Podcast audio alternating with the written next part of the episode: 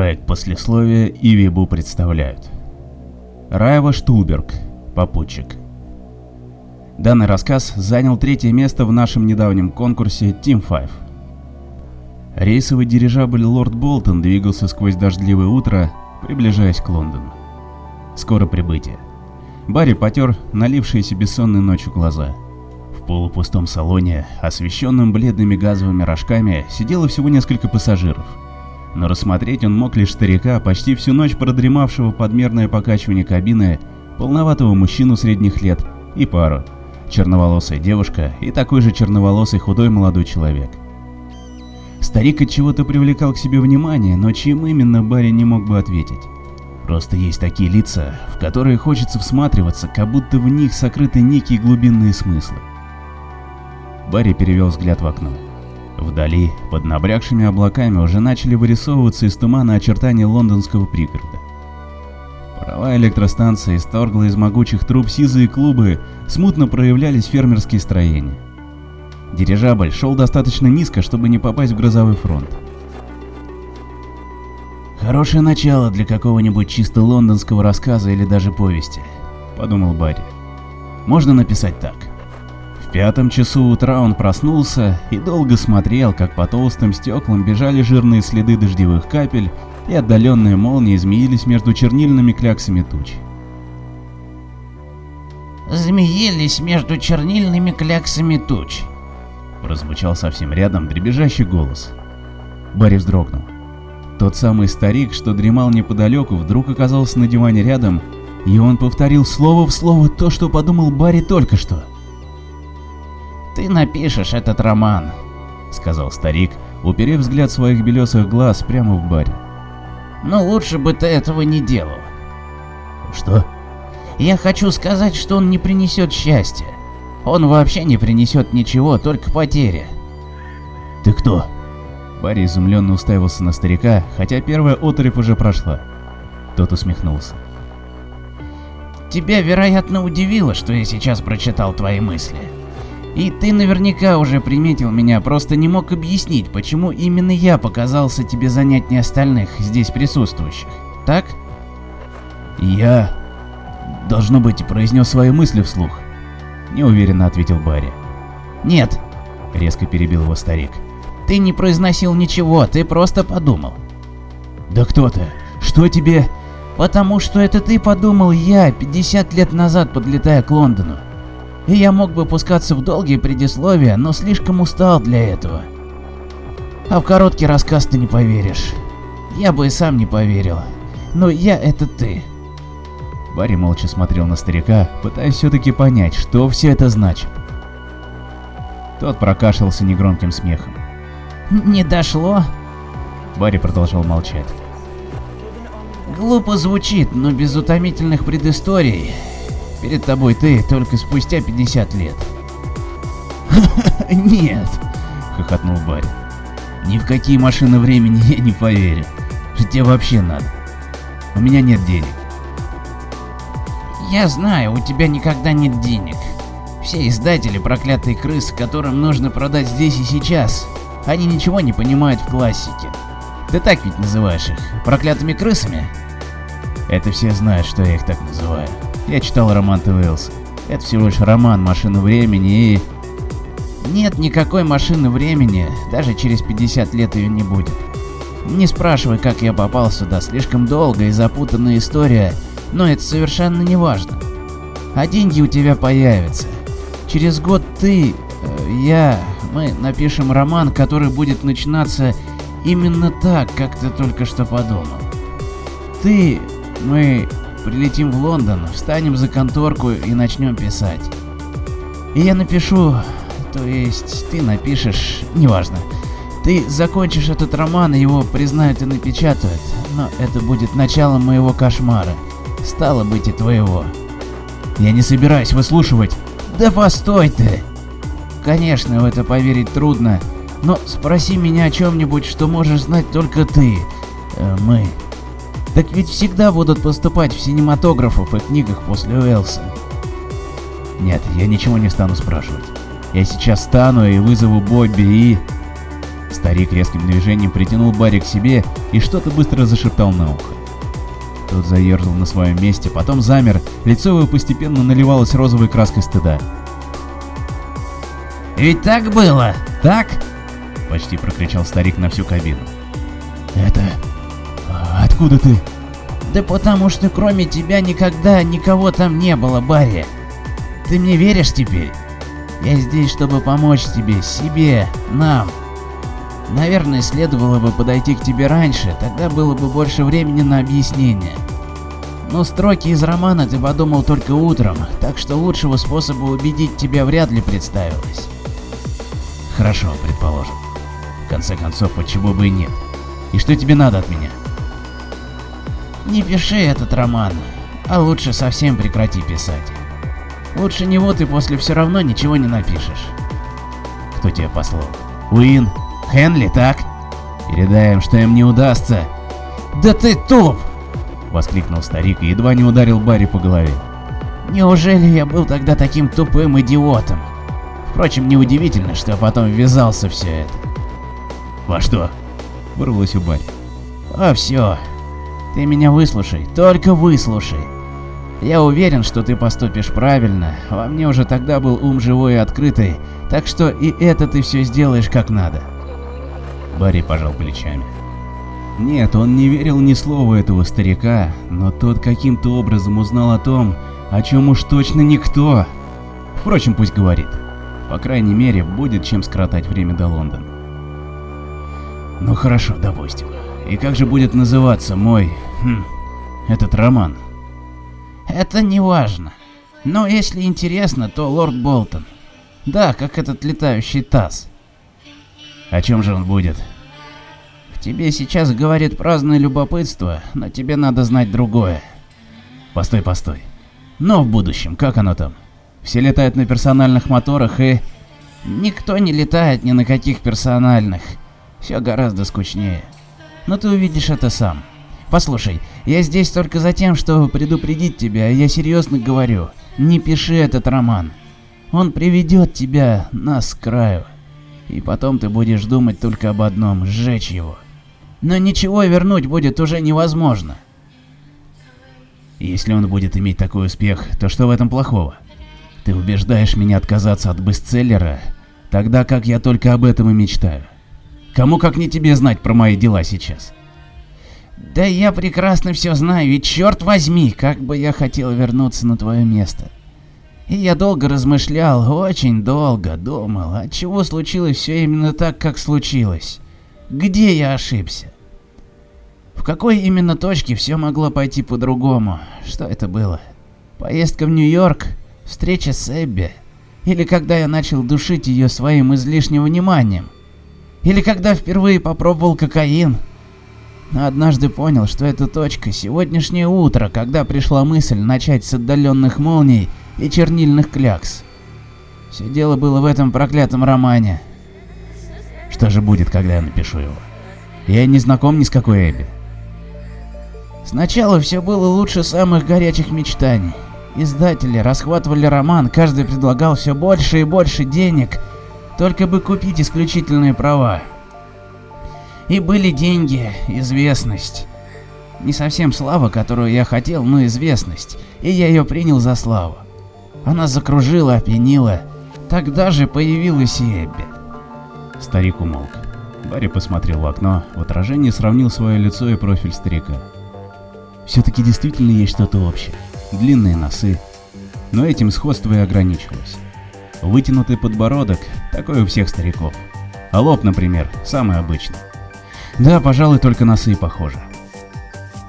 Она тогда замужем была. Но разве это что-то меняло? Обычная история. Семейное гнездо рушится, а женщинам всегда необходимо чувствовать себя женщинами. Эбби на мне свои чары подтверждала.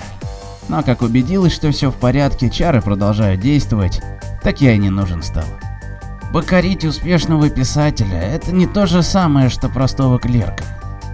Только женщины из семьи никогда не уходят, будь она хоть сто тысяч раз влюблена. И всегда объясняет это заботой о детях. У Эбби был сын, Эдвард. Впрочем, не в ней дело. Там-то как раз все понятно, но я уехал в Нью-Йорк, чтобы забыться. Уникальный контракт с издателями был только в пределах страны, так что в Америке роман тоже вышел. Имел успех не такой большой, но все же имел. И от кокаина это помогло на какое-то время отвыкнуть. У меня уже начали кровоточить нос и десны, но там была хорошая клиника, мне помогли. Прошло три года, и я подумал, что с Эбби теперь все кончено. В Лондоне я вообще не думал о ней, даже не появлялся в том квартале, где жила она. Издатели же, издатели. Старик снова погрузился в молчание. То ли собираясь с мыслями, то ли погрузился в воспоминания. Барри подумал, что вполне мог бы поступить так, как только что рассказал старик. Но только ли дело в романе? Или в этой Эбби, которая, если старик не лжет, а он лжет, или все-таки нет? Сейчас где-то живет и не подозревает ни о каком писателе Барри Уэнрайте и его романе «Лорд Болден». «Издатели», — снова заговорил старик, — «они требовали больше, но ничего не мог из себя выжить, выложился в этом единственном романе. Что еще я мог поведать миру? О чем мог еще рассказать? Попробуйте писать свою жизнь в Америке, но вышел так бледно, что я сжег рукопись, как в дурном водевиле. Послушай, перебил Барри, все-таки. Ко мне подходит полоумный старик, завязанный на кокаине, говорит, что он это я, что он пришел, прилетел или что там еще из будущего. И что я должен делать? Отказаться от романа, который сделает меня известным и состоятельным человеком, тогда как сейчас я вынужден ютиться в Эстенде и экономить на свечах?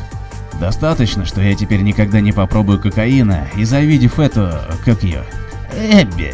Да, Эбби. И вот, завидев ее, мне достаточно будет повернуться и уйти прочь. Ты не понимаешь. Судьба все равно сделает так, как нужно судьбе. Пока я был беден, не мог попасть во все эти салоны, куда хотел быть вхожим всегда. Ты ведь тоже хочешь попасть в них. Они освещены ярким электричеством, наполнены звоном хрусталя, шипучим вином. Тебе хочется туда, ты думаешь, что там совсем иная прекрасная жизнь, что там-то ты уж точно заблистаешь. Ну что, я прав? Это у всех хотят. Денег, славы, салонов. И они болваны. Я там умер, как писатель. Они залили меня своим лоском, как поливают лаком художественные доски. И больше на них ничего не напишешь. Они мертвы. Они все там мертвы. И Эбби. И она. Хотя тогда я думал иначе. А кстати, как выглядит она? Чтобы держаться подальше, если увижу. Все-таки ты поверил мне. Неважно. Все может быть. Отчего бы не поверить? Тем более, что потеряв интрижку с замужней, я не потеряю ничего. Она тонкая брюнетка, любит носить манто из сибирского соболя. И ты сразу заметишь темные круги у нее под глазами. Пожалуй, этого достаточно, чтобы ты узнал ее. И все-таки, если я напишу роман и сразу уеду, положим, хоть в Америку. Судьба найдет тебя и там. Издатели требовали, читатели стали забывать. В салонах уже славились другие, а я был выжат, высушен и опустошен. И тогда эту пустоту снова заполнил кокаин. Когда я был под его действием, являлись яркие, выразительные образы. Но все кончалось, и образы блекли, я понимал, что все не настоящее, что никто не примет и не поймет. Пробовал писать с их картины, снова и снова вызывал все эти причудливые миры, но однажды заглянул в бумажную корзину. Она вся была забита окровавленными тампонами из моего носа. Я испугался. И снова поехал в Америку, но было поздно. Врачи сказали, что мне осталось не больше полугода. Однако же ты прожил куда больше. Вот ты попался. Старик продолжал, пропустив торжествующее замечание Барри. Тогда в Нью-Йорке я совершенно случайно встретил Эбби. Не знаю, действительно ли она думала, что мы сможем быть просто добрыми друзьями. По крайней мере, никто уже не пытался вернуться к прошлому. Про кокаин она не знала. Но я так не мог. Не мог быть с ней просто знакомым и делать визиты под различными предлогами. И не хотел. Прошлое подступило к горлу и стало душить. Как-то ночью я попробовал убить себя, но китаец, который продал мне пистолет, оказался мошенником. Выстрела так и не получилось. Но уверенность сиюминутной смерти, видимо, что-то перевернула в организме. Я прожил и полгода, и год, никогда потом не прибегая к кокаину. Впрочем, на него и денег не оставалось. Я вернулся в Лондон бедным. И скоро остался совсем без средств к существованию. Издатели не принимали мои повести даже за гроши, и никому не было дела до того известного автора Лорда Болтона. Роман давно забыли. Я уехал в Порсмут, таскал ящики в доках и жил в ночлежках. Так прошли годы. Все вокруг изменилось, только я до сих пор портовый бродяга, развлекающий собутыльников рассказами о себе за пинту пива. «Но ты прилично одет для бродяги», — заметил Барри. «Да неужели я сам был таким болваном, как ты? Думаешь, через полвека в Англии одевается так же, как теперь? Сюда я попал вообще голым, даже без нижнего белья. Пришлось э, позаимствовать одного джентльмена. Впрочем, неважно. Дирижабль уже заходил на посадочный порт. Не пиши этот чертов роман, тогда у тебя все будет по-другому. Как знать, может быть и у меня тоже все исправится. Барри подумал, что может легко избавиться от этого старика простым обещанием, но тот хитро погрозил ему узловатым пальцем. Я знаю себя, знаю, что ты сейчас подумал. Только запомни, если я вдруг однажды увижу твой роман, или вообще что-то написанное тобой, даже под другим именем, уж поверь, себя-то я всегда узнаю. Вернусь и убью тебя. Пусть будет никак, чем кое-как. Когда и в будущем ты умрешь. Не обязательно. Никто ничего об этом не знает. Я сейчас с тобой разговариваю, хотя ни по каким природным законам не должен был. Но может быть лучше умереть. Ты сумасшедший. Ты просто выживший из ума старик, каким-то образом прознавший про меня все, чтобы попытаться убедить. Денег тебе не надо. Ну что тогда? Должно быть, ты сейчас под героином. И это все твой бред. Я сказал все. Кабина вздрогнула, дирижабль приземлился. Старик поднялся и двинулся к выходу. Барри смотрел ему в сгорбленную спину. Осторожная мысль пробивалась, пробивалась, но оформилась лишь по возвращении на выстуженную полутемную квартиру. Старик начинал роман с тех самых слов, у него жизнь сложилась так, как сложилась. А если ими закончить, то должно быть все будет наоборот. Судьба наоборот. Почему бы и нет? Через два дня он начал писать. Сначала шло с натугой, но потом дело стало продвигаться, будто кто-то водил его пером. Ровно через год он поставил точку, закончив словами. В пятом часу утра он проснулся и долго смотрел, как по толстым стеклам бежали жирные следы дождевых капель и отдаленные молнии змеились между чернильными кляксами туч. Издатели действительно приняли роман с охотой. Барри даже некоторое время ожидал увидеть старика. Но тот не появился. А жизнь налаживалась. По крайней мере, Барри уже мог позволить себе электрические свечи. Но в литературных салонах по-прежнему искал глазами тонкую черноволосую женщину в соболином манто. Потом начал новый роман. Однажды он простоял за своей конторкой почти до рассвета, писал и писал. Только бледный отсвет утра заставил оторваться от листа. Он вернулся в реальный мир, словно проснулся. И долго смотрел, как во мутным стеклам бежали жирные следы дождевых капель и отдаленные молнии змеились между чернильными кляксами туч.